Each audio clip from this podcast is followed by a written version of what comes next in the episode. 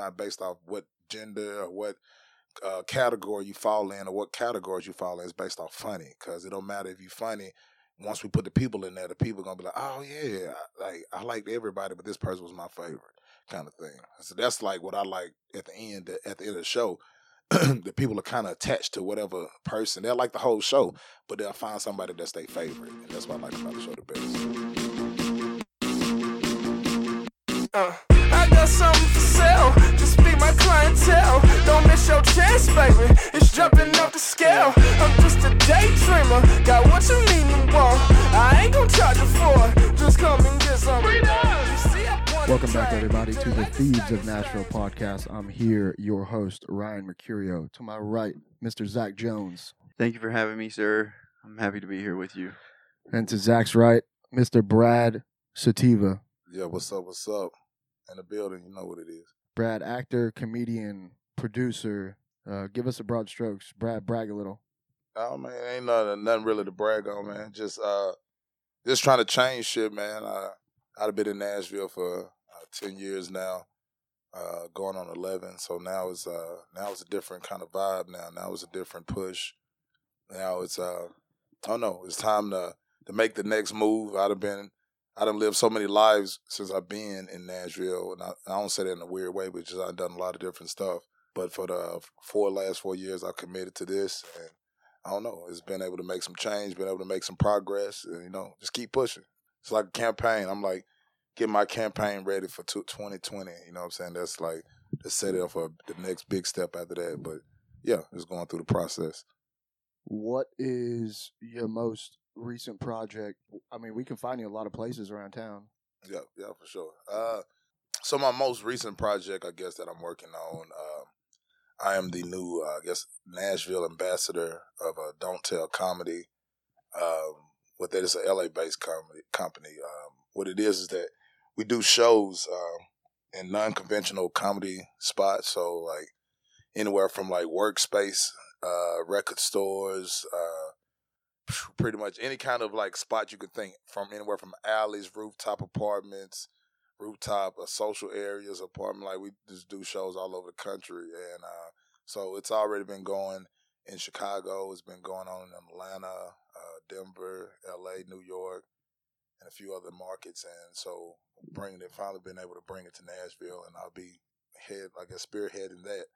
And so I've been doing that. I've been scouting locations. We just got finally got the first one locked down on the date. The best thing about it is that um, we're doing this thing. Uh, it's, it, the whole big thing about it is the top secret. Uh, people buy the tickets beforehand. They don't know the location. They don't know anything. Uh, the whole thing is that you kind of BYOB and you bring your own thing. You bring your own your own libation of what you want, and then uh, and then yeah. So we do the shows top secret. We give you send out, out an email the day of, let you know the location and that's kind of like the appeal of it. So, but yeah, we got that going on, and yeah, just pushing everything else that I kind of done in seventeen. We finishing up two specials right now, like two comedy specials. Um, my album is already out. Uh, my friend's album come out the first week of June. I executive produced that album and help coordinate everything. And then uh, we got the specials. Your album, Sativa, right? My album is uh, yeah, my album called Petty. Yeah, so it's just that one. That's word. right. Yeah, Brad Sativa Petty. It's just because uh, I talk about what I want. I say petty shit, so that's that's kind of like the, the gist of it. that uh that comedy club sounds pretty cool though. Like you mentioning like workspaces, that would be awesome. Yeah, sounds like corporate you know events I mean? and stuff too, right? Yeah, it's it's, it's it's, it's at all kind of different locations, man. It's almost anything you could like think about. They done had different shows at, and uh, so yeah, that's why it's gonna be interesting in Nashville. It's gonna be kind of cool because we got some different spots that nobody else got. You know what I'm saying? So uh, you yeah. could do one at the uh, at the Catio, at the Cat Cafe. well, it's hey, I, am like theoretically, like you know what I'm saying. I if we had to, we will. Well, you know what I'm saying. But that's definitely my cup of tea. But see, see, I got a weird relationship with cats. You know what I'm saying? I don't. Like I don't really fuck with pets like that. You know what I'm saying? Not it's just, just my person. I don't hate people pets. Like you do what you want. But personally, I, am just not a huge pet fan of myself because I don't I don't like cleaning up after nobody. I don't have any kids and shit, so it's like I don't want a responsibility for another living thing. But uh, but whole thing, yeah, I don't fuck with cats like that. It's like the cat cafe shit nasty to me though. I don't know. It's nasty to me because I don't know. I don't like touching like like cats and cat hair, cat dander and shit. I'm sneezing and shit. Then I'm trying to drink my coffee and it smell like coffee and cat piss in there. It's like, nah, I, I'm good. It's like better other places. I like to separate shit with cats.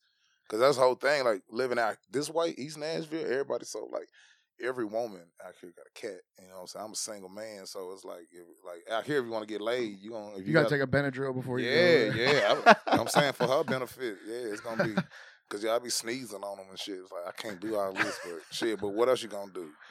yeah. What else you gonna do? You got to. Uh, y'all still do the Radio Cafe hour too? Oh, we do. We Good got- friends. Yeah, we actually do. We got that coming up uh, this Wednesday. Actually, uh, it's gonna be the third week of the month. But uh, but yeah, that's a good thing about that. I say it is a thing though. Uh, so you know that that's been a show that we've been doing going on two years now. Yo, that show's dope. Radio Cafe, Yeah, the venue, like a little cutty venue right here on Gallatin that you probably drive by all the time. yeah, and nobody miss know. It. Yeah, And, you'll uh, never know. hella cheap thing. beer. It's a it's a hella good room for comedy. Yeah, it- I mean it's intimate. The roof is low. It's hella dark. Yep. I mean all that. Yeah, got yeah. a good little light. It's a good. Yeah, it's one of my favorite rooms to do.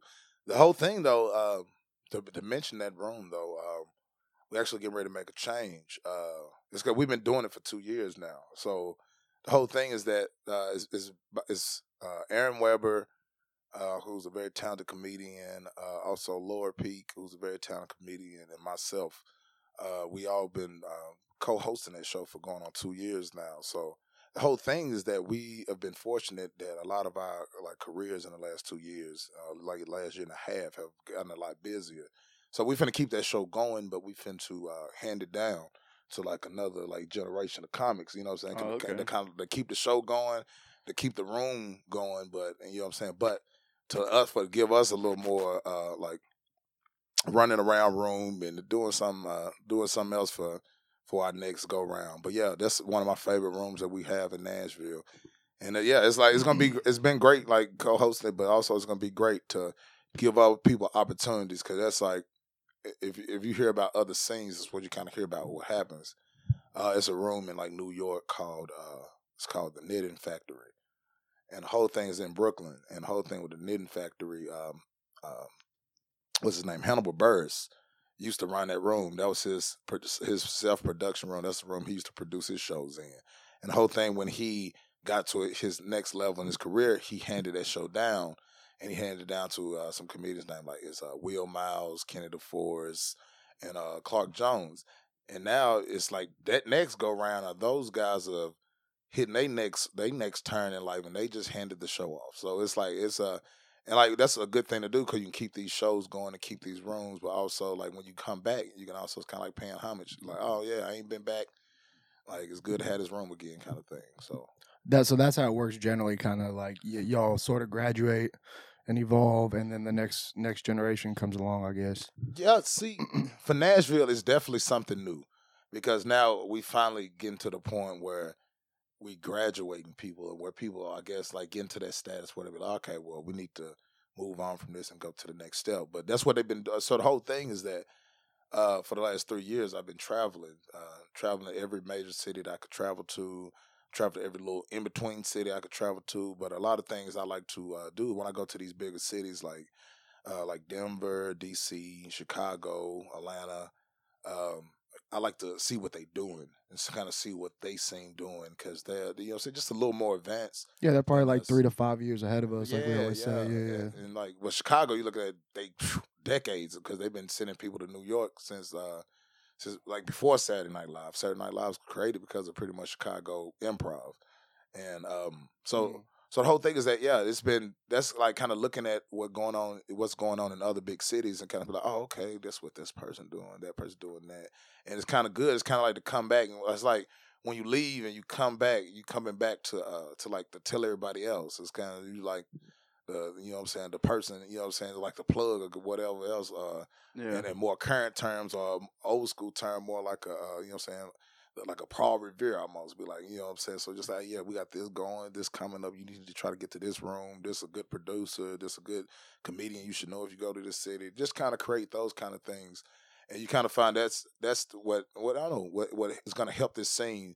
to grow as like a legitimate scene because of that. We're gonna be able to have things to come back to and have more opportunities. So I'm very proud of that. Y'all are probably the first group to y'all three or four. You, you and Laura and Aaron are, are man. Seems like the first kind of homegrown group to do that. Yeah, uh, for sure. We definitely trying to push. Yeah, it's it's been a lot going. I say this, it's been a lot of comedy going on in Nashville. It's been comedy going on probably like the last fifteen years in Nashville. Uh, but also, it's in them fifteen years, is a lot changed. You got a whole internet uh, thing that's different now. You got a whole uh, different more opportunities now because we probably went from like three or four mics a week when I first started to the opportunity to go to eight or nine in, if in, in a given week. So now we got more opportunity, and so I- that's I think that's what got us the opportunity for us to go up more by us getting able to go up eight times a week sometimes, or that gets us time to actually to be able to go somewhere else and go outside the city. You don't see a drop off. You know what I'm saying? Nobody be like, oh yeah, this we Atlanta, but oh that person from Nashville, you can tell. You know what I'm saying? Like now we can send some people out now that we know it ain't gonna be no drop off in any shows. They can do, go and do shows all around the country and be able to to be able to survive. And, and I think that's what's the best thing actually about the Southeast in general is that you get to do so many uh, different crowds in like a in a per capita area. You know what I'm saying? Like like we get to do all kind of like we can do any kind of shows. I've been fortunate in Nashville. I've been able to do uh, what what they call alt rooms, alternative shows. Uh, been able to do urban shows, black what they call black rooms. I've been able to do uh, like club crowds, my own independent shows that I do. I've been able to do uh, like uh, gay, lesbian, L, L, LGBTQ.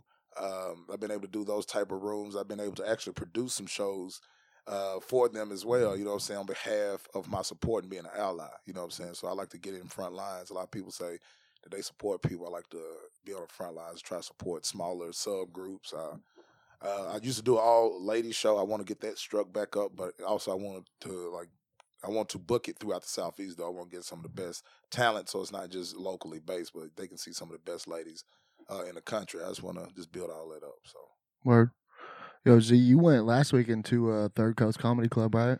Yeah, I, actually, last night I did. Uh, I saw a sketch comedy show, Your Mom, but a friend of mine, Greg Manning, he was in it.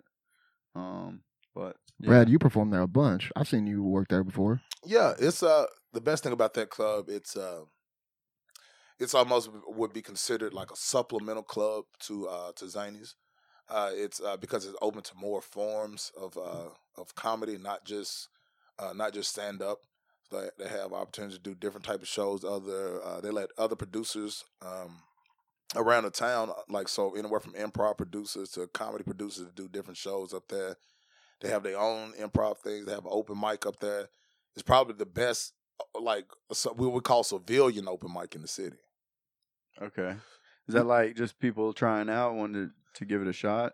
No, it's the, like where it's like people that's not doing comedy that show up. It's like Oh, okay. It's I don't know somehow the, the, the word of mouth we get a lot of probably anywhere from probably about thirty people who like not there for comedy. They might be there to support somebody going up for the first time, whatever. But it's been consistently probably by the last three months. Been a good crowd in there every week, and so that's been a blessing. The the work on jokes in front of some different people that's not just comics, but yeah, it's uh it's good that Third Coast give us that opportunity to have a later mic and uh to to, to do comedy in front of real people. You do like stand up? Is that your specialty, or do you have you try it all? Yeah, stand up is yeah definitely. I'm caught up with stand up though. It's like, um, I'm not really okay. So I'm saying this: the stand up to me is the hardest, the hardest form of all that stuff because it's uh like you you going up there with your thoughts. It's not a team. It's like so it's pretty much like if you do well, you do well because of you. And if you do bad, you do bad because of you. And that's why I guess I'm more into like stand up than improv. Like I don't want to be like go up there and you like bomb, but you feel like you did all right and everybody else bombed or somebody else be like, man, we got we would have had good if it's your ass. And you don't pick up. You know what I'm saying? I don't. I can see like a lot of turmoil, turmoil with myself with that. So uh, yeah, I just I like comedy. Um, I have been getting more into the, the sketch, and uh, also I'm writing a web series currently. But comedy is where is where I don't know. That's where I want to be able to always fall on. So if I build a good foundation of comedy, it's like okay, there's a lot of people like you see, like a lot of viral comics, which I, I'm one of the people I don't care. You know what I'm saying? I really don't because the whole thing is that uh, it's enough opportunity for everybody. And I ain't paying them people bills. They ain't paying my bills. You know what I'm saying? Like they got five kids at home, or they got this going on, and they making money now doing internet. Who am I to to, to care what you know? what I'm saying what they got going on? Cause they, had, they ain't affecting me. They ain't stopping me from doing what I need to do. And I, I'm actually going about it a different way. I'm one of the people. I'm more hands on. I want to get to the most. I want to build the foundation of my base from shaking hands, kissing babies. Like I said, it's a campaign with me.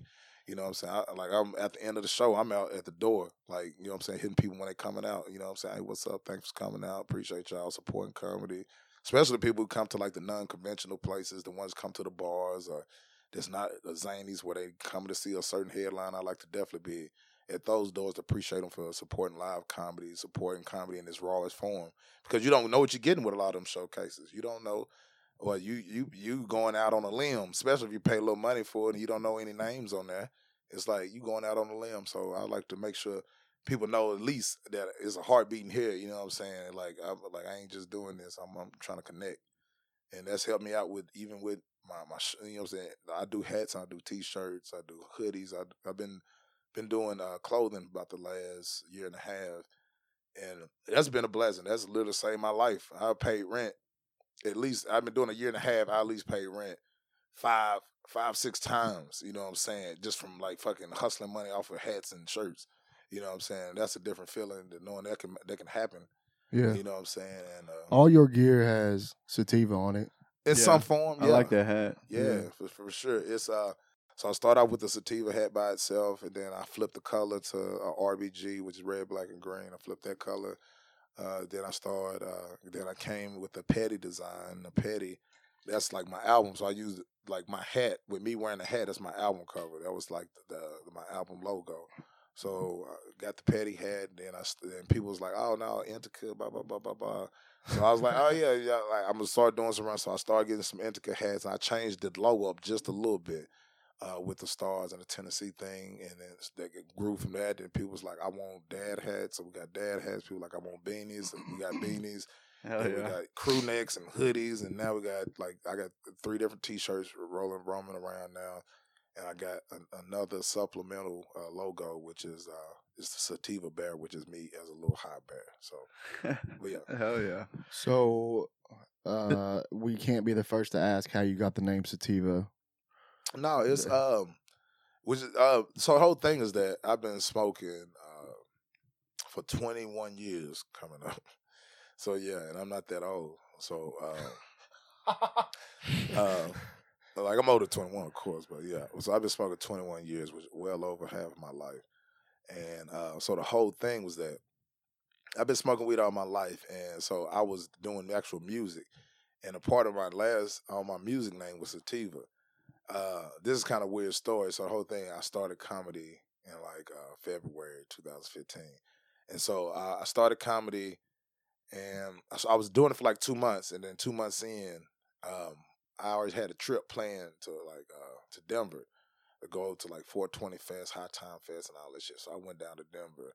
And I went and did a High Times Fest. I mean, like did like not doing no comedy, just did all the regular tour shit, like smoking a lot. I'm out there with like eight of my friends and family that I grew up with. So we leave there. We go to it was 420. We went to a uh, a Snoop Dogg concert. And at that Snoop Dogg concert, I, I, was we of course it was a party. It was like everybody, you got something, get your smoking thing, your apparatus, your bowl, your blunt, whatever. Sure. out and let's smoke. And as as everybody lit that up and smoked, I started looking around the crowd, and uh, the crowd it was crazy. It was like uh, black people, white people, uh, Asian people, Indian people, Hispanic people, Latinx people, all kind of every type of person. It was young people from young as eighteen to people as old as sixty, and people dressed different. People look like hippies. People look like gangsters. People look like fucking nerds, yuppies. Everything, all the kind of person that you could describe was in there all because of weed though and Snoop Dogg. So I was like, man, I look, I said, this is what my crowd looked like. Like I, I realized too much in. I looked at that crowd. I was like, nah, this is what my crowd looked like. These are the people who gonna get my brand of comedy because they're gonna be under the same kind of influence I'm under, which is weed. I don't even. It was funny. I don't even really do weed comedy. I barely say anything about weed, which is funny, but that's the whole kind of significance of it. I do that on purpose because weed is just was always been there. You know what I'm saying? I always think like most of the shit I think is stupid as hell is like when I'm high as hell. You know what I'm saying? So it's like, man, that's dog. Mhm. And it's like that's why it's, that's the reference. Cause I'm usually always high, and so it's like that's when I'm in my. I feel I'm my funniest, most creative is when I'm like in that state, I guess. So that's that's the significance of being sativa. So when I came back though, uh, came back from that trip, my uh, my I had two roommates. Uh, we stayed in this three bedroom house out of like White's Creek. It was a fat ass house. It was like probably my favorite house because we I had a garage. I used to just smoke in the garage and invite women over. We just smoke in the garage. It was best. But um, I came back and both my roommates were DJs, so they both were like in the, they had day jobs. Like I had one too, but we all was like dreamers. But I was starting a new comedy thing. I was two months in, so I come back. My room was like, "Hey man, your car a little fucked up, man. You could have used that money you went to Denver for. You could have did this. You could have did that. Blah blah blah." He trying to tell me what I can do. I'm like, "Hey man, like, hey bro, I don't know. It's like I can do. Uh, yeah, you right by playing that before all this, and the whole thing is that." I- I got accomplished what I need to get accomplished. I know what I need to be doing. So it was like, "Yeah, blah blah blah. What you what you think? What is that?" Right, like, right. man, Get it how you live. I mean, yeah, yeah. He was like, "No, I'm, I'm like, man, I'm doing comedy." And then he was like, "Comedy? What the hell you talking about, man? Like, man, you got a college degree, man. You smart as hell. Like, what the hell you think you can do with comedy? Like, how do you think that you different from everybody else?" I'm like, man, that pissed me off. I'm like, it pissed me off so bad, man. It put a fire under me, man. I had like, I, I didn't even like. It wasn't even a no fighting fury kind of thing either. It was more like, okay, then, all right, cool, cool, all right, then, fuck you, then. And like, not even like in a mean way, but just like, all right, if that's your opinion, I'm gonna show you different. You know what I'm saying? Kind of thing. So it lit a fire under me, which my first two months I kind of just played where it was like more or less like me figuring out how to be comfortable on stage more than doing jokes. I wasn't worried about writing jokes. I was more see if I could spontaneously or more using whatever was that day and be funny. So I started collecting my ideas and started actually writing. I started hitting every open mic. I started going to the ones that said was the hard ones. I started going to any show I could do. I started going to fucking uh, spoken word open mics. I started going to every opportunity to get in front of people. And I started doing that for the next two months. I just committed to that. And I just, it was like an epic summer where I say it's like I started that. That was when I came back from 420 weekend. So from 420 weekend to June 26th, it was like I just went on a, a rampage, bro. And I just started going to open mics and started just like ripping up shit. And then it started getting to the point where uh, my friend was like, "Hey man, like you want to get, you want to do your first show? You want to get some time?" I'm like, "Yeah." So I did my first show June 26, 2015, and from that show, I was like, "All right, this is my first show." I did 12 minutes, and I felt I could do more time. So from that show to the end, so to December 31st, 2015, I did 40 shows. And like in like pretty much like less than half a year now. So I was like, okay, okay, yeah, I'm, I'm pushing different now. So the whole thing right after that, I was like, all right, the next goal for the next year is I got to do 100 shows. I got to do 100 shows in 2016. You know what I'm saying? So I was like, all right. So I, that was my goal. That was my focus. I did 100 shows by, by that August, like 2016. So I was like, after that, I quit mm-hmm. counting. You know what I'm saying? I ain't counted show since. So I was at this point, I don't know, probably 500, 500 shows in. Because first year 40, second year probably about 150. I probably had 200 in the first, probably had 402 the first two years. So the third year, I probably did another, I probably did like 170, 180, might if not more. And then this last year, I probably did about 250. Damn. So, so I'm probably 500 shows in like four years. you I mean, know? as That's long as I, yeah, as long as we've known you, I would say you're always working. Like, Yeah. Every time I ask somebody, oh, hey, do you know Brad? Because I like to go out from time to time and see y'all. And every time I say, "Uh, you're always working. yeah, oh yeah. And uh, and the other thing is, yo, 12 minutes is a hella long time. Like three minutes, like speaking out loud on a stage in front of people, three minutes hell long. Yo, 12, 15 Oh, yeah. minutes, that's hella long. Yeah, it was. It was like it, sometimes you don't even realize that. That's why the whole thing was like when when the beginning. It don't matter what time people offered me, I'll take it. I'll say I had it. It don't matter they. Like I remember the first time I went to this club, it was in Jackson at the time. It was, uh, but it closed since then. But it was like, hey, yeah, can you do twenty minutes? Uh, Yeah, yeah, I can do twenty. I'm lying, but, uh, you know what I'm saying. But the whole thing, I went up there and we did them twenty though. You know what I'm saying. I went up there, started playing with the crowd up front, do this and doing this, and uh, Right, right. and got through them 20 minutes. And then I was like, okay, I can do this shit. And just start getting myself more and more confidence because by the first year, I could, I was doing 30 minute sets. I was doing 30, 45 minute sets. I, I ain't gonna say 45. I did, my biggest set I did within my first year was 37. That was the longest set, but that's like that's a good amount of time. That's for hella long in one for- year though. yeah. Yeah, that's a long time. I was gonna say like the sativa branding is like amazing because people are gonna fuck with that just because you know how Oh, they said, yeah. how they said they want an indica as well. Yeah, man. It makes so much sense. That's awesome. it's crazy, man. Like it's like okay, it's like a weird fraternity thing with people who own my merch, bro. And it's that, and it's weird, bro. And it's like 'cause my roommate or my old roommate, who's a black guy, you know what I'm saying? Like one of my, my best dudes I grew up, not not grew up, but in the last ten years, like in our adulthood, hung out. You know what I'm saying? We'd have been through dirt, you know what I'm saying, together. Like my dude, dude, like black dude for real, like like from the streets, you know what I'm saying? But he wear my beanie out. He be like, man, I was out today, man. Some nerdy white dude was like, do you know Brad? You know what I'm saying? It was like, he was like, what the fuck? He like, man. So he even knew, he was like, oh, damn, it's different now. Yeah, it's different. Like, I, look- he looked at me different from just being his roommate. Right. You know what I'm saying? He was like, damn, like, I got white people approaching And- me. You know what I'm saying? Like, That white guy wasn't scared to come talk to the big black guy. because he felt because he had yeah Because because he had my yeah because he had my hat on he knew he had to be cool in some way you know what I'm saying? Yeah, Which, yeah, yeah. if you see my old roommate I ain't like he ain't he ain't no happy go lucky guy. He a, he a cool happy guy but if you don't know him he could be just looking fucked up in the face. He could look very intimidating and I yeah that just cause that's how he is. And he always he'll tell you how he feel right then. He's a like an outspoken person. So for him to like be like yeah for people to approach him it definitely man you was a difference and that's that's funny to me though I don't have people send me messages. Uh, I got this one message just from like Murfreesboro. One of my friends, uh, it was a, a professor who also a comedian here. He was, uh, the car in front of him had a sativa hat in the back window, so he took a picture like in traffic, like that's like with my head in the back window.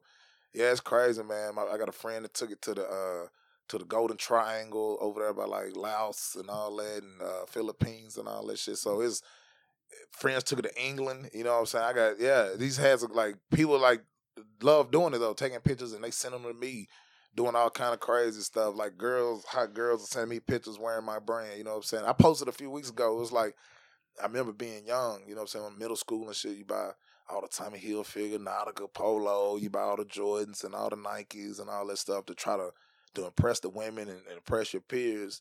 And it's like now, and like I'm in my thirties now, so now it's like, all right, cool. Now I'm wearing my own brand, and that's what like women come and ask me about that. You know what I'm saying? And women want to work wear my brand. Women Yeah. want to wear my t-shirt, my hats, and that's like, all right, yeah, that's a different move. I feel like yeah, that's a whole different like grown man shit to me. You know what I'm saying?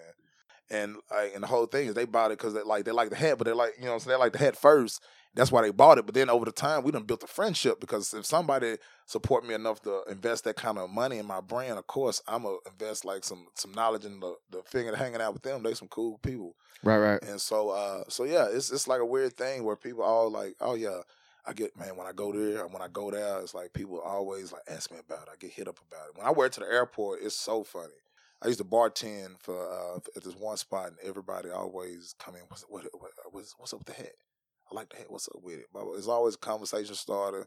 And They must ask you if you're holding. some people are uh some people do comment me like that but then the, but it's most people are pretty respectable uh i kind of after explain to them what, what's going on and they kind of let it ride kind of thing uh it's like so the whole thing is like that's what even with my boss like, i used to wear it at work the whole thing is my boss seeing me talking to man he seen how much i was hustling with the comedy so he respected my hustle of what i was doing and that's why he was like, "Nah, you wear your hat. Why you take your hat off? I wear it. What you talking about? You hustling out here." He seen me working and hustling, so he's he was down to support it because he seen what I was doing Yeah. kind of thing. So that's how like that's the whole thing with it. It's like I ain't scared to wear it because people won't ask dumb questions. But even when I go out of town though, that's why I love it because I could I can get good smoke pretty much anywhere in the southeast. I can you know what I'm saying like that's one thing about the head man. I get offered so much weed when I was man. It's funny. Like I said, I can go any city right now. I can be passing through. I can you tell me where we want to go, and I can hit up somebody on the way. You know what I'm saying? So it's it's more like that. When I go to cities, people bring me weed. Man, I was man, it's crazy, bro. I I done had some, Even in like, what if like even down in like because you you perform all over the southeast. yeah, Even in like like the swamp, like in Mississippi, like I don't Alabama. I don't go to. What- Okay, I ain't gonna lie. I've never been to Mississippi because the whole thing I won't go to Mississippi until they pay, like they pay me. Because for like, and I ain't like, and I put like just 'cause- like I said, I'll go on a run. I ain't saying it like like that, but I'm not gonna go out my way to go to Mississippi, man. It's just some way. I was just man. After I seen, I ain't gonna lie, bro. I seen Mississippi Burning, bro. It's like a nine, ten year old, bro. I ain't never been able to look at that goddamn state the same. that shit fucked me up, man. I was like, oh no, you know what I'm saying. And I grew up in Tennessee. I ain't saying Tennessee sparkling like representation of South either, but it's different though. But yeah, when I go, man, Alabama, Huntsville, I got some people they fuck with me. They'll pull up, man. Like they drop weed off to me. Like, yeah, what's up? You in town? Yeah, I'm gonna come through. Hey, I'm gonna give you a little something, something since you're in town. Like, yeah, Yeah. people do that. Then I got, you know, so I got the hat. So everybody always wanna wanna barter. You know what I'm saying? So it's Right, like, right, yeah, right. like I never have a, a problem. You know what I'm saying? Kind of that. And then some places I go, I go in Atlanta. I got my friends down there. They show me love, love, man. I feel like a little kid, like a kid. You know how. Man, every time I leave the house, I'm talking about they be like, "Hey, nah, bro, you can't leave the house without a few joints." They hand me pre rolls, man. They look like bigger cigarettes. Like, man, it's like, yeah, Yeah, people yeah. be taking care of me with the smoke. It's weird, man. I was in Austin, bro. We was at the festival. Uh, me and my friend, man, we, we were like we was like we both in the festival, so we down there, we smoking the whole time. We got our little weed, but then we start we getting ready to run out. So right before, I'm talking about maybe eight nine hours right before I got to get on my plane. I got to leave like five o'clock in the morning. You know what I'm saying? So, I, but the whole thing was like I'm just gonna just smoke, drink all the way through, and just go to sleep on the plane. So that's why. But right before I left, man, uh, somebody brought me a goddamn quarter of weed eight hours before, bro. Somebody's like, I heard you was looking for weed, Brad. I was like, huh, here you go. I was like, what? It was man, it was amazing, bro. That's like I was like, damn, why y'all taking care of it like that? It's like that was the that was bomb for somebody just like they gave me that free ass quarter, bro. So I was like, damn, all right, let's do it. So I wrote all these big hog leg ass joints. I wrote these fat motherfuckers. And the whole thing is like, man, at the end I gave like two away, you know what I'm saying? And then I like I then I kept the rest, smoked them all out. But then the next day, my, my friend missed his flight, and because uh, he supposed to be that same day, but he was like, "Hey man, hey bro, like I missed my flight." But then, goddamn, he's like, "I wake up, I'm looking for weed, then I smell it, I put my jacket back on, and then I, I find that big ass hog leg joint you gave me." It was like, man, so it was like, man, it's weird, man. The weed shit is like, it's, I found out as soon as I my first time out of town, people start giving me weed. So ever since then, yeah, I get a lot of free weed. Hell yeah, because it's like you said, you that's the crowd that you're targeting. You know, you know what you're gonna get. Cause people know I'm cool. They know like, oh, this dude gotta be cool. It's like, Yeah. he got a sativa. Like, oh yeah. They look at him, I can look at him. You know what I'm saying? People look at me, know I smoke good. You know what I'm saying? At least smoking. I always have to talk talk shit, but yeah, but it's a thing. That's why I don't know. That's why I'm glad to have that represent representation, uh, rep that rep reputation. That's what. That's one of the things I'm doing. I'm working on sketches now. One of my first sketches kind of based off that. It's like I'm going to court, and you know what I'm saying, and like the the cop, you know what I'm saying, who arrests me uh, while I'm in court says that he smelled like regular weed coming from the car, and then I have my lawyer like go out and be like, I'm like, objection, like my client don't smoke no goddamn regular weed. He smokes sativa, goddamn. and so man, so whole thing, the case get thrown out because the judge know too. Like, yeah, man, bro, you, man, I didn't believe that. It's man. right I in his believe- name. yeah, it's like man, yeah. So it's like, but this shit like that though, man. It's just like it's kind of like people know my reputation. People know, like every time. That's why now, like when people meet me, other like weed heads, man, like I ain't get to meet a lot of dope, like like like weed women. You know what I'm saying? It's like like when I say it like that, it's a lot of like professional like like women that uh that that's in the weed business. That's one. One of the new business for Mm. like women because they get very they, they can be just as informative as any man in that, and then also everybody everybody loves to see an attractive woman smoking, rolling up. There's just an attractive thing about that. It don't matter you're probably gay or straight. Uh, you were talking about different festivals that you were like applying for this year. Mhm. Uh, like where where places you might be like hoping to play at. Oh, okay. It's um so it's a few big ones. Uh I guess the biggest one that I applied to is called Big Sky. Um Montana? Yeah, yeah. It's so um so the whole thing is is a few ones that's bigger than the other ones, obviously on festivals. So uh Laughing Skull is one of them based out of Atlanta. That was actually this weekend. I didn't apply for that one because uh, for a few reasons. It's nothing like it's nothing I had against the festival. It's just uh the festival. I didn't have the festival video that I wanted, like because that's one of the best festivals. I wanted to have the tip top shape video. And then by that time, it was so expensive. By the time I got that video, I was like, "Nah, man, it's cool. I'll pass." And um, but now it's like I got the video when I went out to Denver. Which three days later, after I could have submitted to the Lab Skull, I went out to Denver and I got the one that I wanted. That's the video that I did. I did it at the club up there, um, uh, Comedy Works, and which is known, as one of the best clubs in the comedy. It was a competition. I won the competition, and it was yeah, it was just a good showing. So I got that tape now, and I know that it's a good tape. It's fire. You know what I'm saying? I know I did some good shit on there. So it's the first, that's the first time out of all the competitions I, you all the tapes I ever had.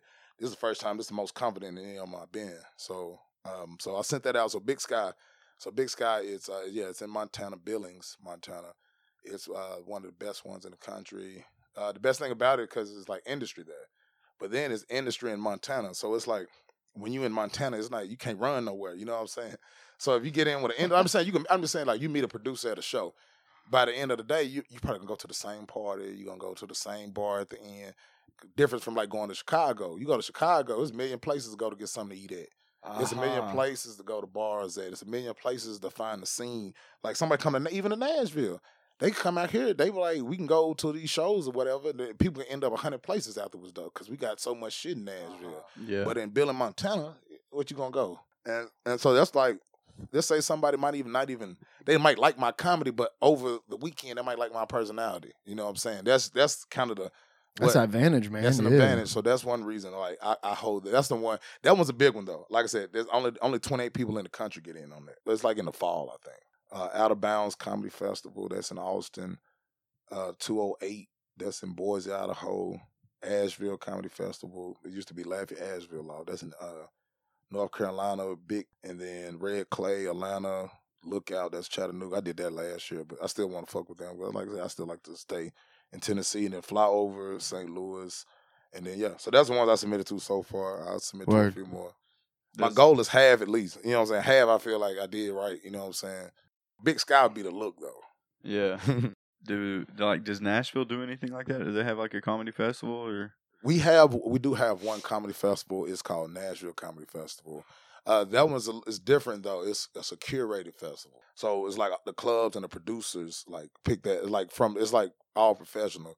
Uh, when I say that, it's like I, I was on the festival this year, so uh, I've been on I've been on that festival the last two years because my show been on the festival. But you know what I'm saying. But there's not a lot of a lot of local people on there, but it's lo- more a lot of bigger names. But we was fortunate because we got a a successful brunch show that we was able to get added to the festival the last two years. Brunch of laughs. You and Laura, right? You and Laura Yep. Peek. Yep, me and Laura Peek. It's a different vibe, man. It's um so the whole thing is that it's on Saturdays and it's uh start at two o'clock. So usually people already had their real brunch. But if they if they want brunch food, we still have brunch food available. But they do the mimosas, the Bloody Marys, uh, champagne, all that shit. We do all that. Like we kind of keep it played mostly like hip hop and R and B music. So uh, it's got a, like a little tick to it. Like so when people sitting down, it's like you waiting your thirty minutes to the show. You hearing all kind of like rap music. You drinking mimosas. You drink your Bloody Mary. So it give it kind of a little energy. But then the first thing we do, we pop a bottle of champagne on stage and have a toast with the audience.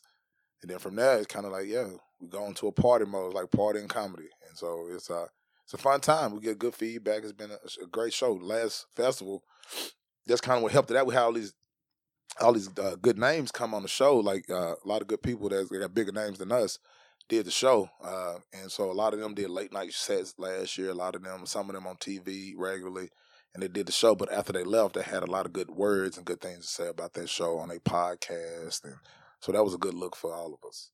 We got some funny ladies, guys, different background, people of color, uh, orientation. That's what we we try to book like some of the best lineups. it's not based off anything, but it's based off comedy. It's not based off what gender or what uh, category you fall in or what categories you fall in. It's based off funny because it don't matter if you're funny.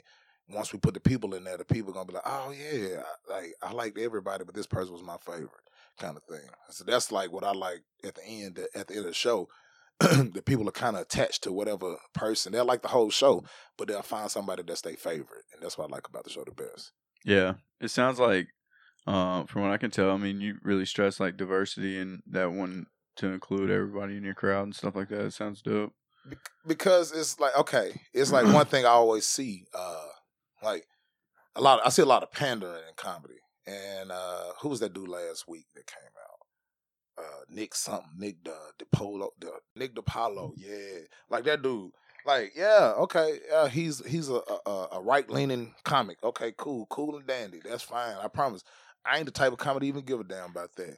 But I will say this: that he's a hack though. That shit was like it was trash. You know what I'm saying? It, like not even knocking him. It was just the comedy wise, it wasn't funny. He was talking about 16 year olds sending text messages behind a Fuddruckers. I it wasn't even. um, It's not a 16 year. It's probably about 15, 16 year olds in America to know what a Fuddrucker is because they've been gone. You know what I'm saying? So it's like, bro, you out of touch. Yeah. You ain't know the fuck you talking about. These these old ass tags. And I literally posted about that. I was like, man, these old ass tags, I know he was out of touch. I didn't say nothing about any of the controversial stuff that he said. People was getting on my post saying controversial shit. I'm like, I didn't even say nothing controversial. I just said his jokes was hack. Hmm. And it That was the least of it. Yeah. yeah, yeah. and then people. That's why. That's how I seen that people are sheep out here. You know what I'm saying? I was like, I, I didn't even say nothing about politics. I said, I said because he talking about Fuddruckers and 16 year olds. I know he was out of touch. That's literally what my comment said. I had people be like, "Oh, he's an OG. He's he can say what he want." I'm like, I didn't say nothing that he couldn't. I like I did that on purpose because I like to see people reaction because that's what that's the whole thing. Like I'm a like I'm a marketing major. That's what I went to college for. That's what my degree in. But I also took a lot of psychology classes. So I got a psychology concentration. I got a business administration concentration. So I like to see how people minds work and people be exposing themselves all the time. So it's funny to me. It's like so like even with that. So I pride myself on being able to be funny in front of everybody. It's like I done did conservative rooms, all white conservative rich people. Man, I did a show, bruh, in Columbia, Tennessee. Man, it was funny as hell. It was like before I get up there, it's like everybody do like everybody like all these rich people. So it's like a rich people open mic, a glorified like, and not even a bad way. They just got money. They don't have to leave and come to Nashville do open mics. They got money. They got careers, kids, all kind of shit. So they bring the comedy to them kind of thing. So I'm hearing all these jokes. I'm like, damn. I'm like, damn. I don't know if they're gonna like me, bro. It's like, man, I'm hearing what they laughing at. Bro, I go up there. I gonna do my jokes, expecting this shit to go bad. These people are loving the shit, falling out their chairs and shit, laughing. Invite me back. I done came back so many times, bro. Like they they pay. That's one of my best paying jobs now. And when I go out there, but the whole thing is, when I went out there, it was like it was like judges from like two different counties that stayed there that was at the show. It was TBI agents, cops, sheriffs. It was lawyers. It was eye doc. All these fucking like kind of elitists, especially for a, a town like Columbia, Tennessee. Where it was all these different type of people there. Bro, at the end, by the end of it, I had them on my side so much. I was like, "Hey, man, look, hey, I was gonna end it like this, but I don't even know I can do these jokes in front of y'all. It's too much law enforcement." Bruh.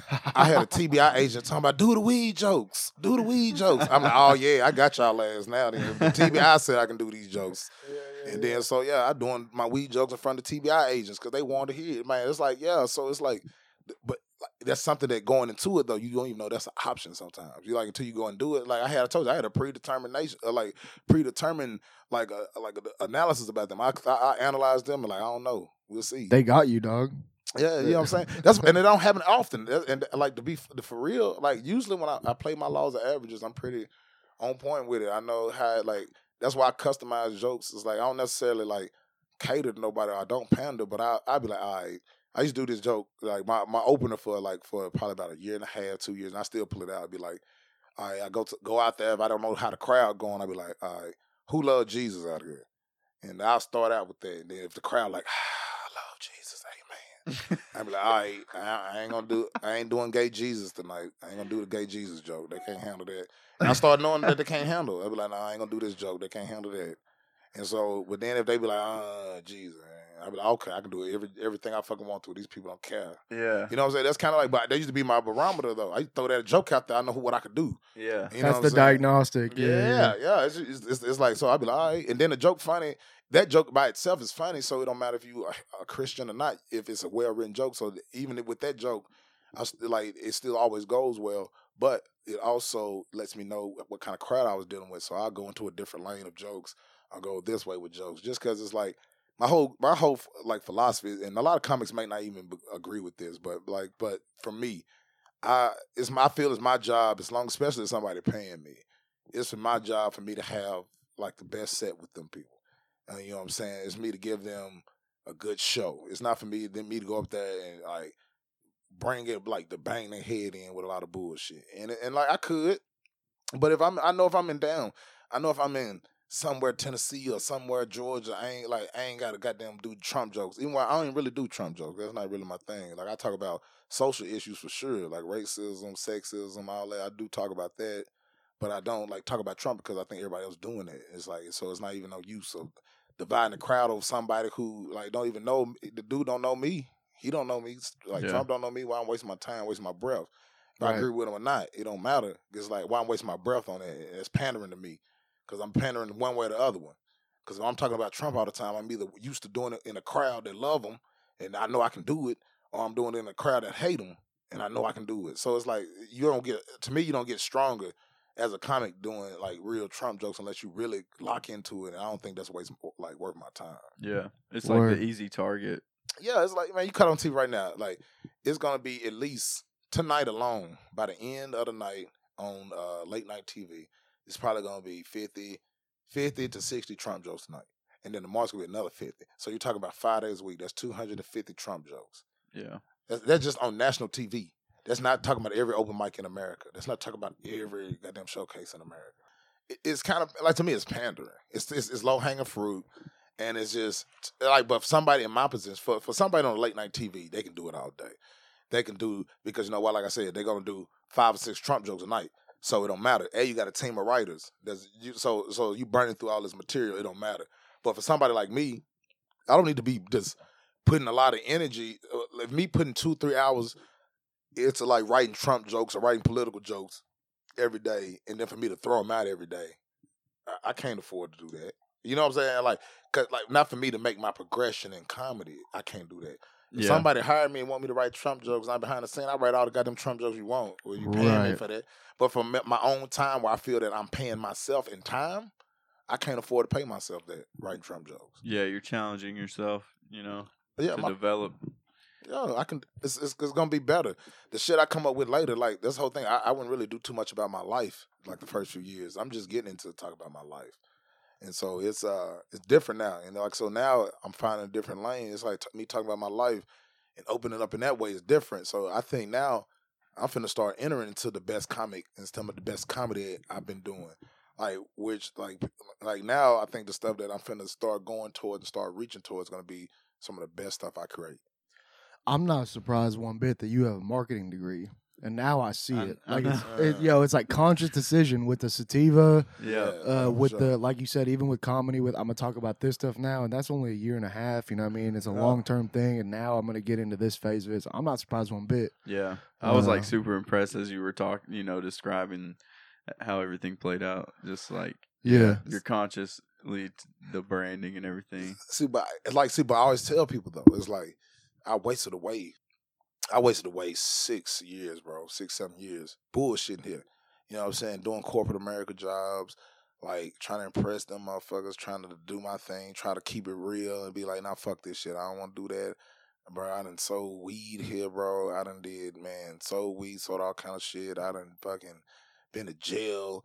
I done fucking been to the service industry, bartending, been doing serving tables. I done did manual labor, bro. I did all that shit in the last, like I said, 10 years. I lived eight lives. That's why I tell people I lived eight lives, bro. I done been a uh, woulda, coulda, shoulda dude, man. I'd been one of those one day when this happened kind of dude. Like when I get that day, day, when that day comes, when I get this, blah, blah, blah. I, I was them. That was me. I was one of them potential guys that people always t- tell you how much potential you got so young, and then you start feeding into that shit. And then I've been, I'd have been in all that shit, bro. Where like I, I, I theoretically I put, supposed to already been like uh, like successful. It's fucking whatever I chose though. It didn't matter. That's the whole thing. Is that like it didn't matter what I choose. uh, Like I could be successful if I push it right. Mm. And so, and it's like I don't know. It went from like applying myself to this comedy to me falling in love with it. So I know that this is it. But it's like I done been through all that shit. I done lived out and been fucked up. I done li- stayed on couches, bro. I done took sabbaticals away from women just because like I, I ain't in financial, uh, financial and mental state to try to get no pussy right now. I done did all that stuff, bro. All these sacrifices to get to here. And so now it's like when I got into comedy, I came in like, nah, fuck this. Let's beat down the block. Everything I supposed to been doing for the last six years, I, I got to catch up. I got to make up for all that time. So now that's why my work ethic like that. That's why I'm coming in like, nah, let's bang it all down. I'm gonna do the craziest shit ever. I'm gonna do around the fucking weight trips. I'm gonna go here. I'm gonna end up the next day in this place. I, like I'm willing to try all that stuff because everything else has been different. Everything else I tried didn't work. So like, why am I scared now? So it's like, but now this shit working though. You know what I'm saying? I'm meeting people. I'm meeting people they know.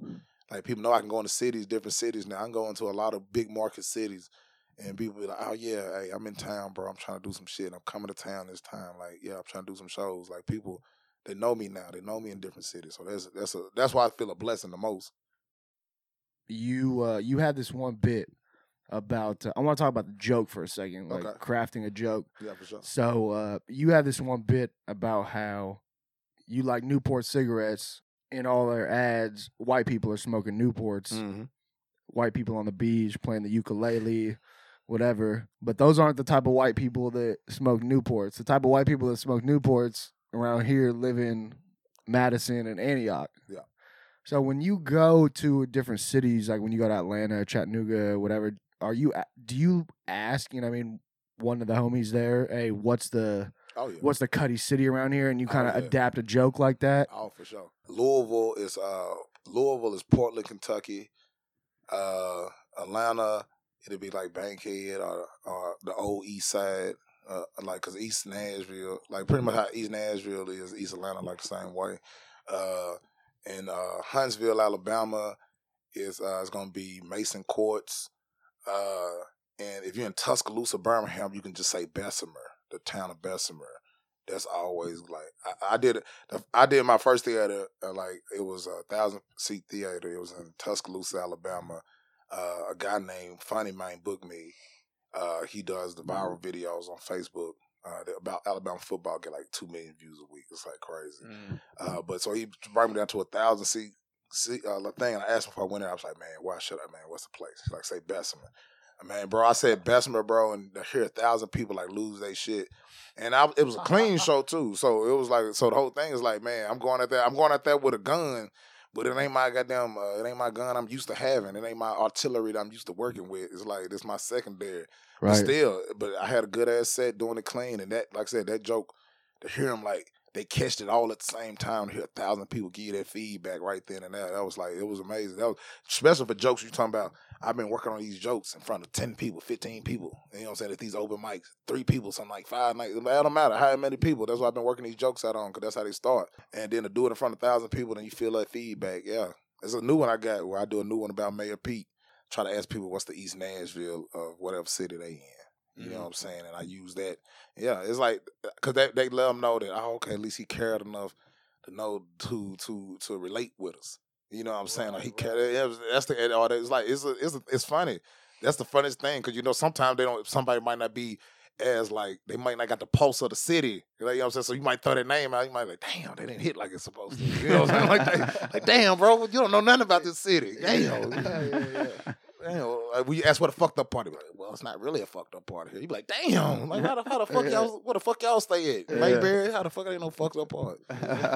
But uh, but yeah, that's kind of a thing. That's yeah, that's kind of like how that's why I was saying earlier about like customizing. It's like I like to customize a little bit just to give them that pulse, just let them Right. know, oh yeah, yeah, bro, I'm here. I've been here. You know what I'm saying? It's like.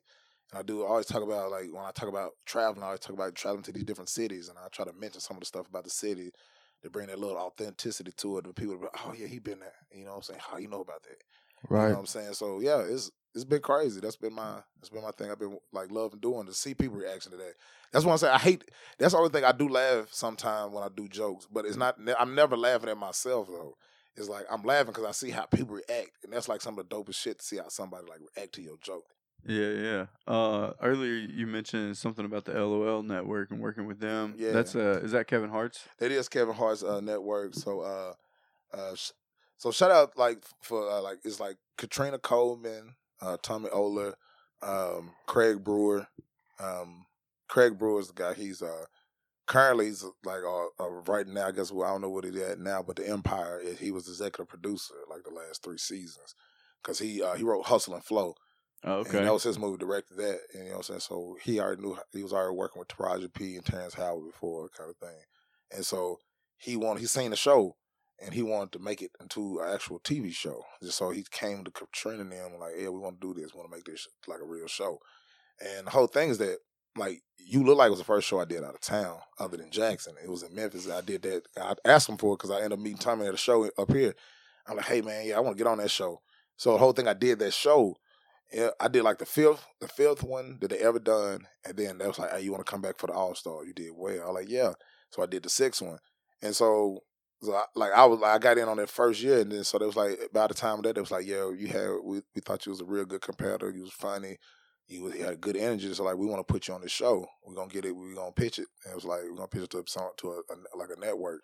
I'm like, "Yeah, yeah, let's do it." Like, so I went down there. And that's the whole thing. That's funny too, because we're talking about Tuscaloosa. So the whole thing is that I went and did that Tuscaloosa thing. I went and did Tuscaloosa with another comic from here. we left Tuscaloosa at like four o'clock in the morning. Drove from Tuscaloosa up to Nashville. From Nashville, I came and I jumped in the car and then went to Memphis and ended up in Memphis by noon. And I like I did all that in one weekend. I stayed in Memphis for the next four days and we did twelve hour shoots for the next like for the next fucking three days. And that was the most that was my first time. That's the most professional I felt. I would say. And then the, actually, which is funny, the job that me and Ryan, me and Ryan used to work together. Uh, I ain't gonna say the spot because it don't matter. You know what I'm saying? But the whole thing is that I quit that job that weekend to work for Funny Man because they wanted me to do a, a, food running shift, and I always felt like this place was disrespectful anyway. So I was like, food running shift, you got me fucked up. I'm finna think I'm finna miss money and do, miss what I love to do. So I was like, nah. I told them I ain't coming. It was like, like so what, what what you saying? I'm like, I'm telling you I ain't coming in. They're like, whatever you think I'm saying. So I didn't come in. And so I quit there. And so I quit that the work, and then after after I quit there, I did that show with Funny Man. After that show, he was like, "I want to bring it to the theater." I was like, "Oh damn!" They opened up that bridge, so I, I knew that it was after I quit that day. So it paid. It paid immediately. To... That after that show that mm-hmm. day, he said, "I want you to do the theater on 420." I quit. I quit that job in like March or some shit. He's like, "I want you to come do the theater with me 420 weekend." I'm like, "All right, yeah, shit, hell yeah." So it, if I hmm. felt immediate payback Cause that job, like that job, it covered the food, hotel. You know what I'm saying? The call they paid me money to do it, so everything was covered. So I was like, oh yeah, hell yeah, I made the right decision. Cause right after that show that I quit for, I got a job offer, and so it was like, oh yeah, I did right. You know what I'm saying? I knew that yeah. Like, I did the right thing immediately. I was like, oh yeah, I did the right thing. But the whole thing, I don't, I don't walk in. The whole thing since after, like my first year, I walk in any job I walk in, I quit. I quit for comedy. It don't matter. I don't care now. It's like I go any job and I'd be willing to walk out for the littles, my new thing, if you don't give me my way. You know what I'm saying? Which is fucked up. Like, it is, but it is what it is. You know what I'm saying? I yeah. just quit a job a few weeks ago for the same thing. And, anyone even not me get my way, just I felt disrespected. I was like, oh, I, ain't gonna, I don't take this from jobs. The comedy is my life. That's what I, that's what's gonna pay the bills for the rest of my life. Fuck y'all for this little this temporary shit. You know what I'm saying? I hustle out here. I do whatever I got to do to make a few hundred dollars.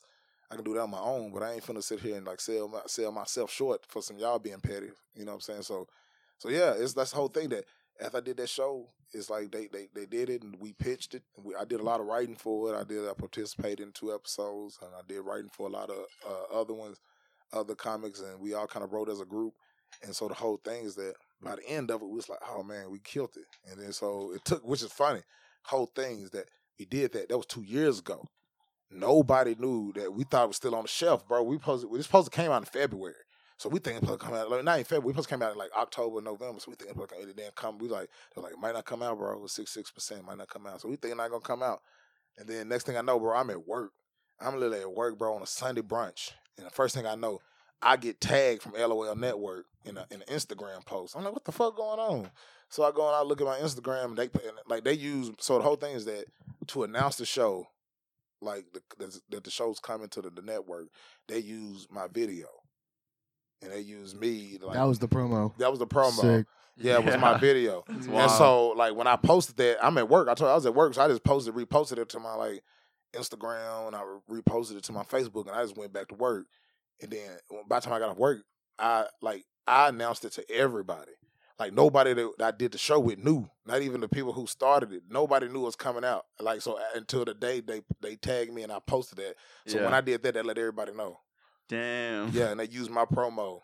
And yeah, they used a lot of my promo, which is crazy, man. Like like an episode like the episode that like I'm named on like one of the episodes is named after like some of my jokes that I did on the show. I think that's dope. They use my promotion a lot. They use a lot. They they've done a lot. I'll say LOL they definitely have like they did do their part in promoting it and also promoting the comics that's that's on the show. And I think that was very that was like very good. I, I do support them for that, and I appreciate them doing that kind of thing because yeah, they gave me that. They got me several different type of promos. I got different videos. I got memes. I got all kind of shit that they made. You know what I'm saying about the show. So I will say that that's that's one thing. If you're a social media like comic, a comic that that, that know how to use social media, they do give you tools to use that you can kind of promote and use with them to help promote what you got going on.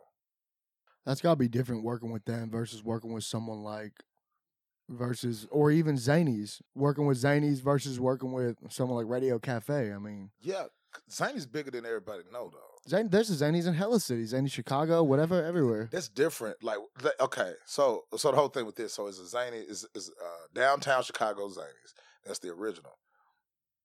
But in Chicago, they got two suburb zanies, which is uh, Rosemont, Illinois, and also uh, what's it called, St. Charles, Illinois. Both of them suburbs of Chicago. Those are different from Nashville though, because Nashville they still under the same. They like like I guess like brother and sister or whatever, but they're not like in the same like tunnel stuff. They got their own thing kind of going separate.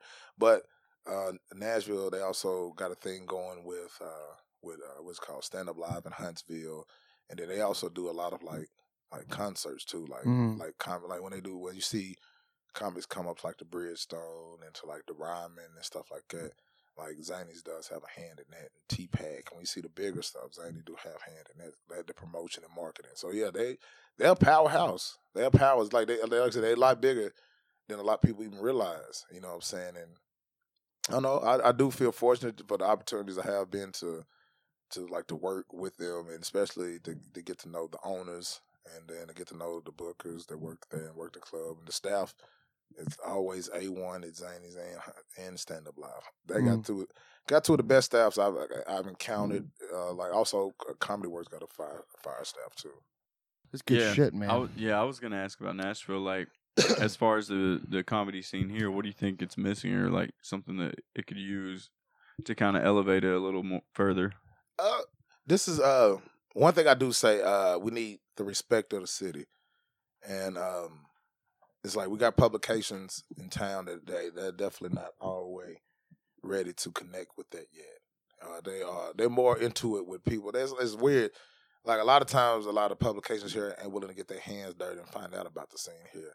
Uh, but also, we we had uh, what is called, I guess, a suitcase scene.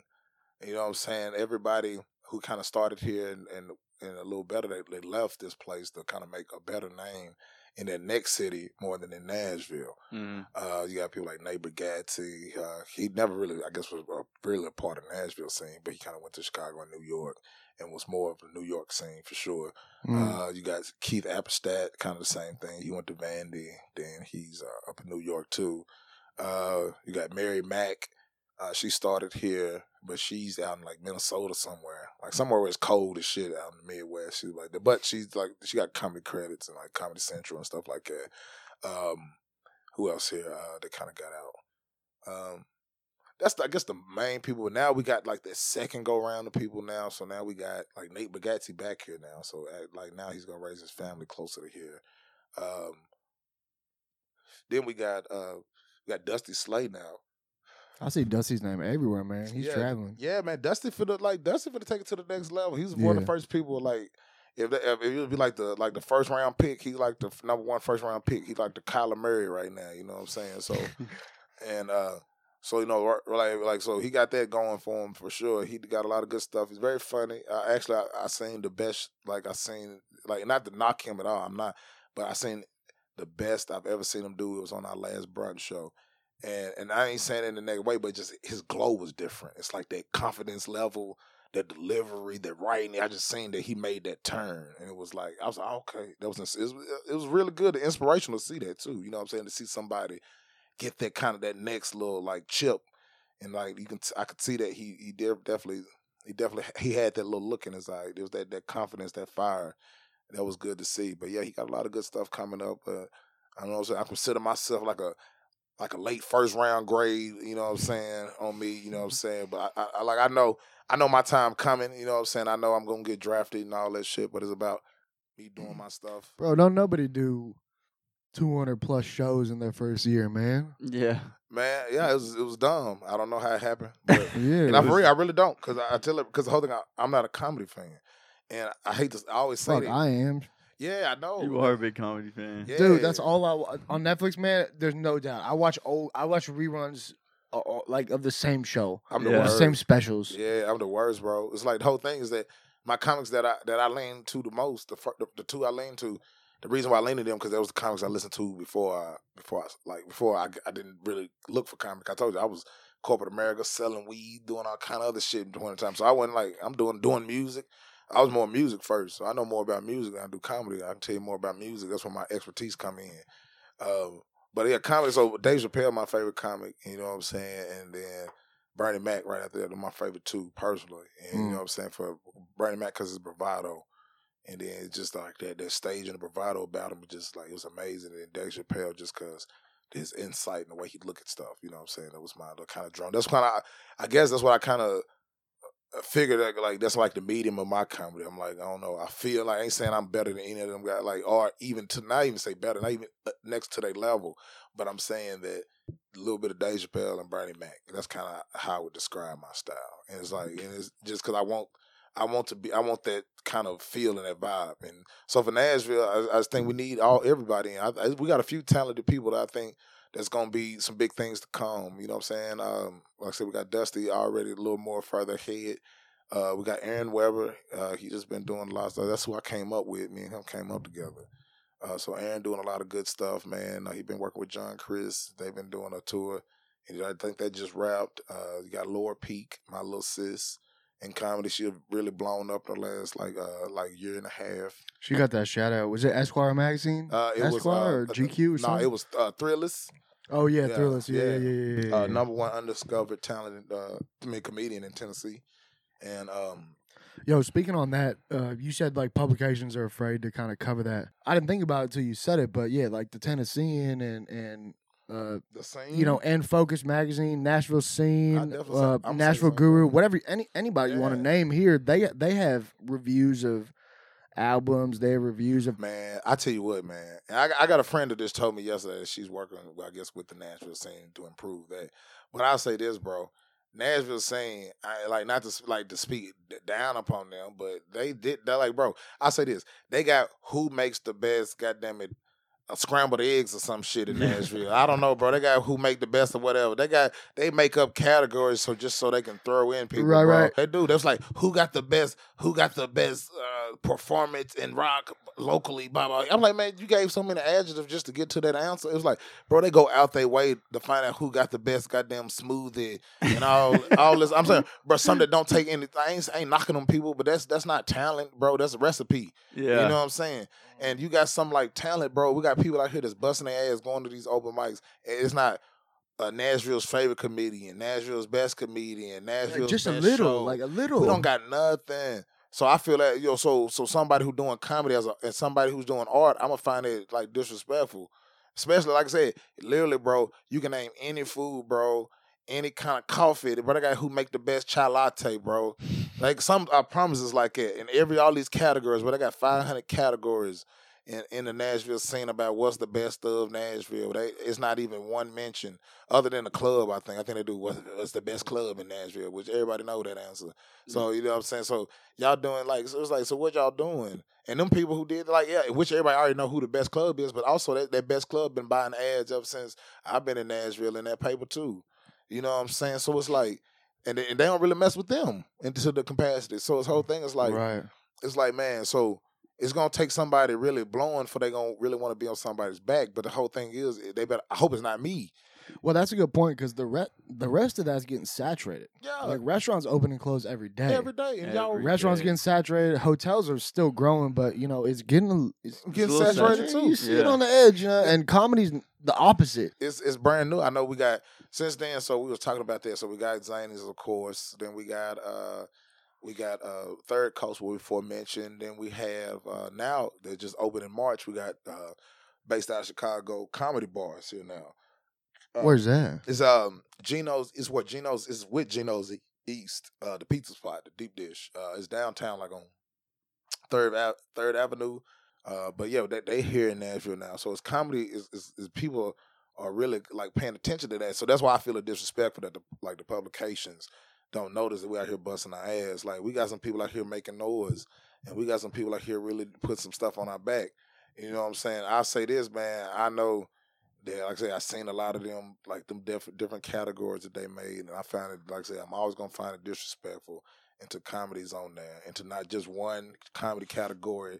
It don't need to be who's the favorite comedian. To be who the favorite comedian is, who the favorite show is, what's the favorite uh, improv sketch group, what's the favorite. They need to be all aspects of comedy, like we go, like we do coffee. Mm-hmm. If we're gonna do coffee that way, you need to do comedy the same way Nashville scene. I hope you hear this. Nashville scene. I am talking to y'all. I'm talking to the East at East Nashville magazine. I'm talking to y'all. I'm talking to uh, the other one. What's the other The one? Native. Native. I want I want y'all to know too. We need them write ups. We don't just need y'all, and we need y'all to do y'all research too. I done seen some articles and the, the little insp little little pinches of articles that y'all ain't dig deep enough. Y'all got to find out the people who out here doing this, the people who going to these mics all week. Do your research. Publications, y'all need to reach out, start messing with these Nashville comics because when we yeah, because when we get to the, when we get on Netflix and HBO and Showtime, don't be trying to kiss our ass and want interviews then. Because I'm like me, y'all, y'all better hope it ain't me. Y'all better hope it's you better hope it's the, the, the, the comics who are nicer. Because I feel like like give me give me my flowers now. These people, that's a part of y'all job. Y'all got to know that there's a bug in comedy scene. We out here out east. We in all the popular neighborhoods. We got good we got good shows out east Nashville. We got good shows out in South South Nashville. That's where the club is.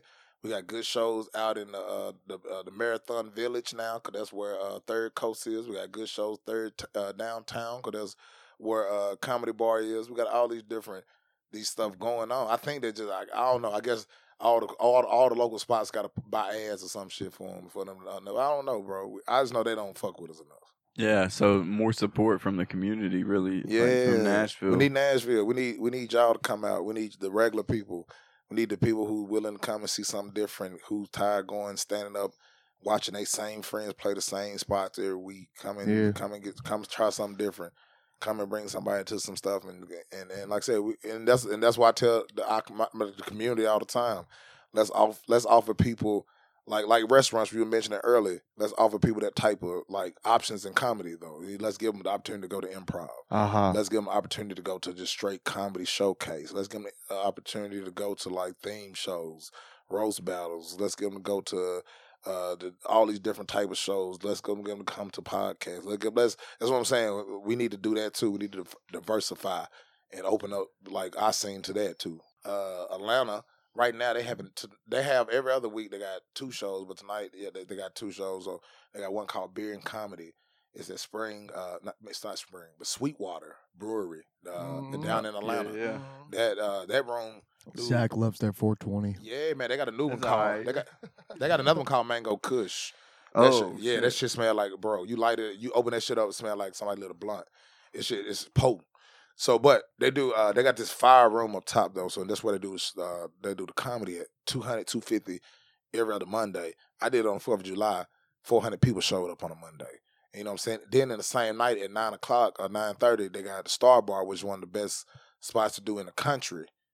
Is every Monday. So all the big names come there. The last time I was there, last two times I was there, uh, Tiffany Haddish was there, popped in, and then No way. yeah, no, bro, that was one of the best nights I've ever. That's one of the best lineups I personally been on because it was, it was Clayton English, Clayton English from Atlanta, but he also won. uh He won Last Comic Standing. He was there.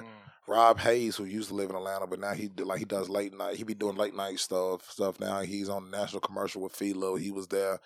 Dulce Sloan was there from the Today Show with uh, Trevor Noah, the black lady with the, Mm, with the afro. mm, mm, mm. Yeah, yeah. So she was there.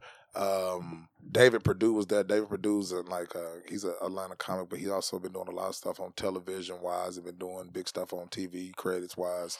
He was on the show. Man, it was like it was so many heavy hitters on this show, bro. It was like, man, this one of the best lineups I ever been on. You know what I'm saying? And then the other time I was there, it was uh like Hannibal Buress was there.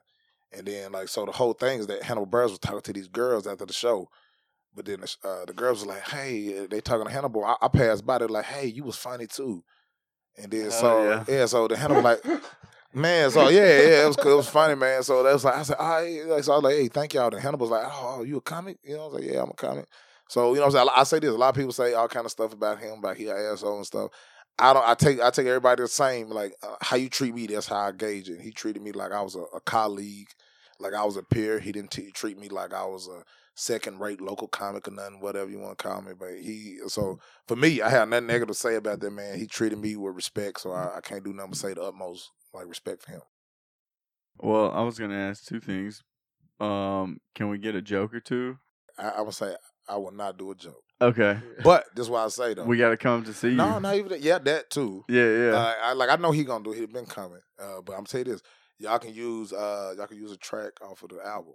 Oh, okay. yeah, Yeah, yeah. yeah. Ooh, great Good- idea. good yeah, idea. yeah, yeah. Something that's like yeah, this, that's Great what, idea. So that's why that's my whole thing now. Yeah, so- Great idea. Yeah, that's what I'm saying. You can use that like an outro or whatever. Yeah. For sure. That's that Yeah. marketing mind right yeah, there. yeah, that's what I'm saying. Yeah. Yeah, yeah. So that, yeah, and so yeah, so that's what I would say that that'd be the best way. So uh, this summer, like I said, I got a lot going on, so I'm gonna be kind of in and out of the city a lot.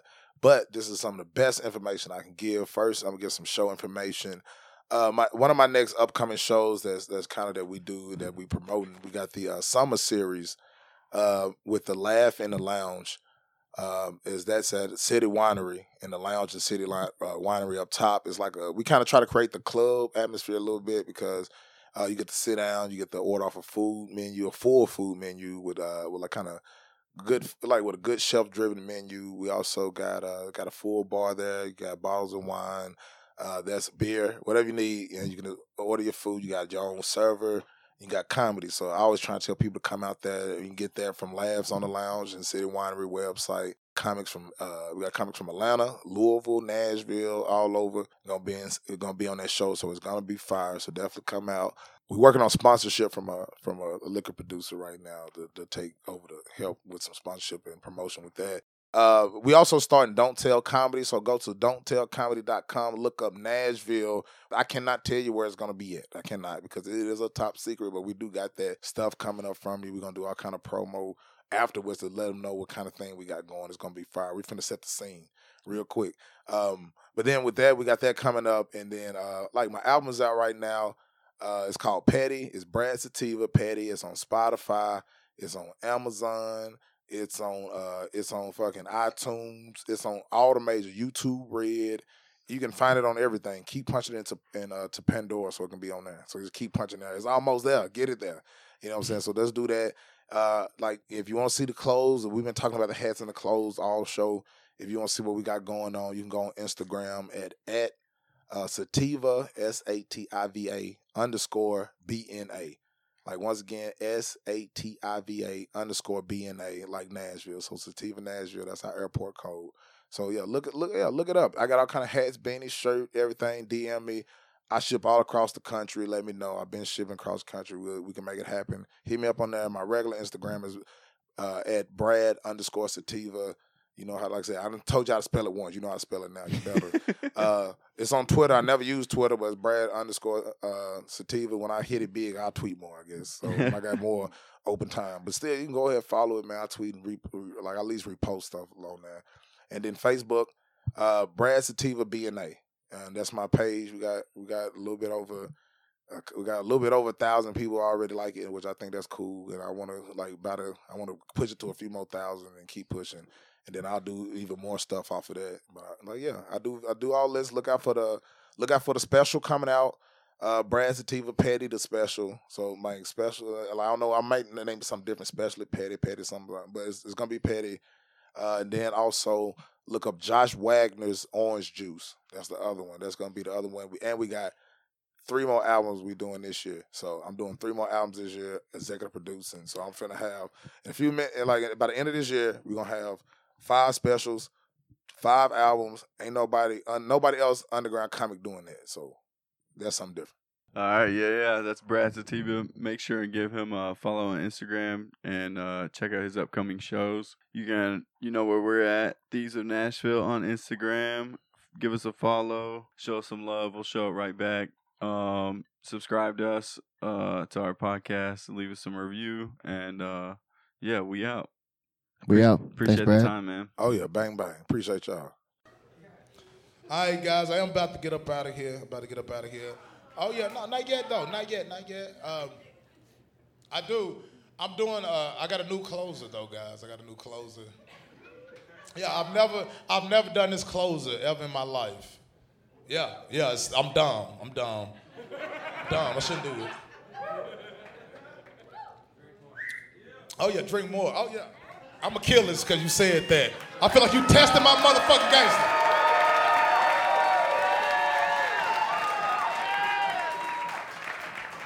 Oh yeah. So yeah, I got a, I got new clothes. I've never done this before, but uh, as you know, like I said, I smoke a lot of weed, guys. I do. I smoke too much weed sometimes, and I like to do. Uh, if y'all know this about me, I used to write songs before I got into comedy. And it's this cheat code. It's this cheat code. It's this thing that's called Rhyme Zone. You can always go to Rhyme Zone. You can cheat. You can put a word in. You can find out what it rhymes with. It give you what it rhymes with, what it's close to rhyming with. It gives you a definition, and it gives you a sentence. I'm petty though. I'm petty. I told you to cut that goddamn phone off, didn't I? It's all right. It's all right. I, I, I like the devil's in there. I'm petty though. So I get one day I'm good and drunk and high, and I get on that search engine. I'm like, oh, you find all the words and the rhyming words and the definition. Let me type in one thing. Let me type in nigga. I'm petty, I'm telling you. So I typed in nigga. It did not give me a definition. Did not. It didn't use it in a sentence. But I tell you what it did do. It gave me every word that rhymes with it and that's similar to it.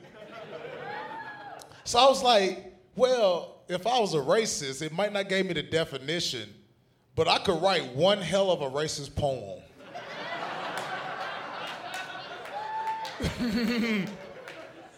Is this the pocket? No. Is this the pocket? Yes.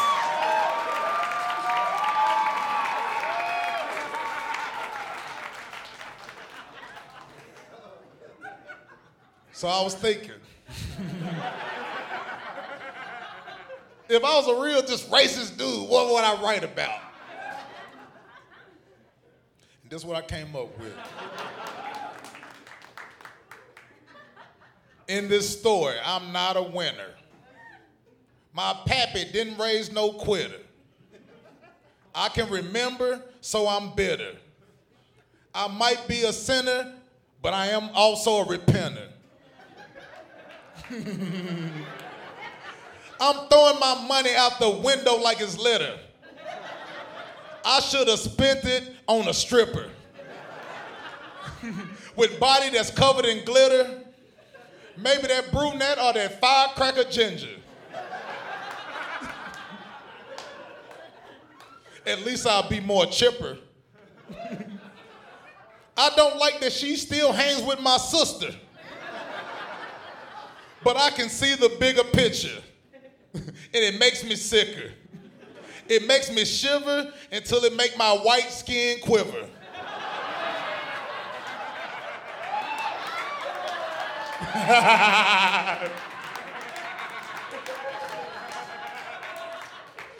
my Cinderella must be lost in some ghetto in Denver.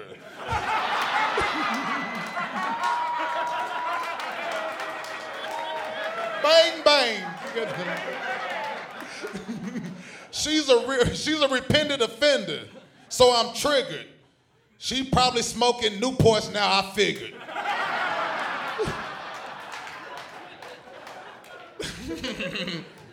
Her and that big lip kisser, good dick deliverer. What he pulled out his zipper was a little bigger, a little thicker, and a lot stiffer. But just consider, I was fine with the Wiggers. But now I'm bitter. And I'm gonna get on Twitter and tell everybody why this nigga turned my daughter into a Snickers liquor. That's my motherfucking time, Brad Sativa. Bang, bang, goddammit. Bang, motherfucking bang. Thank y'all for coming out. Appreciate y'all.